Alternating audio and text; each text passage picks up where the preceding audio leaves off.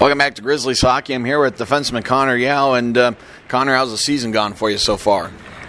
I think the season's gone really well thus far. Um, you know, the team's performing really well. We've been pretty good as of late. Obviously, a little little hiccup um, a couple nights ago, but uh, we're looking to rebound here and continue this uh, strong road trip. You had a pretty good uh, rookie campaign, uh, plus 11 for the month of January. Um, what have you kind of learned about yourself and about uh, professional hockey as the season's gone along?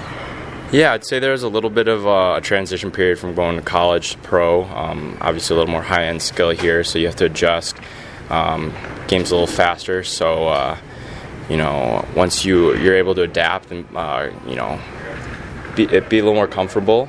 Um, you know, you, once you've fully adjusted, you can really start to you know gain confidence and play the game that you want to play of course, playing a few more games than uh, you did in college. Uh, is it one of those things where conditioning is maybe a little bit more of a priority here than it uh, was in college?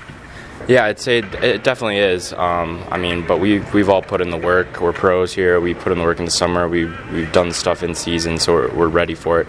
Obviously, um, compared to college, it's almost like double the game. So taking care of your body, eating right, doing all the little things is even more important. And I, I, had a tough time passing Math 990 in community college. Uh, you went to Dartmouth, an Ivy League school. Uh, what did you kind of learn uh, when you were at Dartmouth?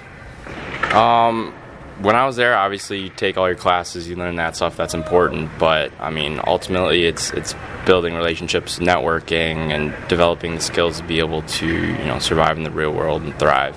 Um, there's more to it than just the classroom stuff. I always thought in college that uh, learning how to manage time was something that would uh, be something that uh, you kind of learn. You know, you learn to prioritize things, and you know you have time for a few things, and you don't have time for others. Was that something you learned a lot?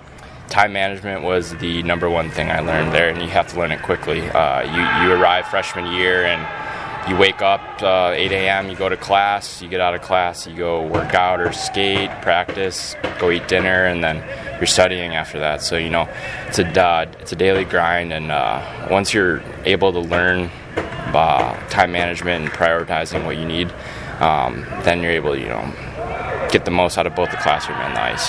So what do the Grizzlies need to do in order to have a successful road trip here? Uh, I think we just got to play our game. We uh, we're a fast team. We're a skilled team. Um, once we uh, use use those traits to our advantage while still playing hard, that's the main thing. Um, I think a combination of those three, um, we're a pretty tough team to beat. All right, thanks for the time. Thank you.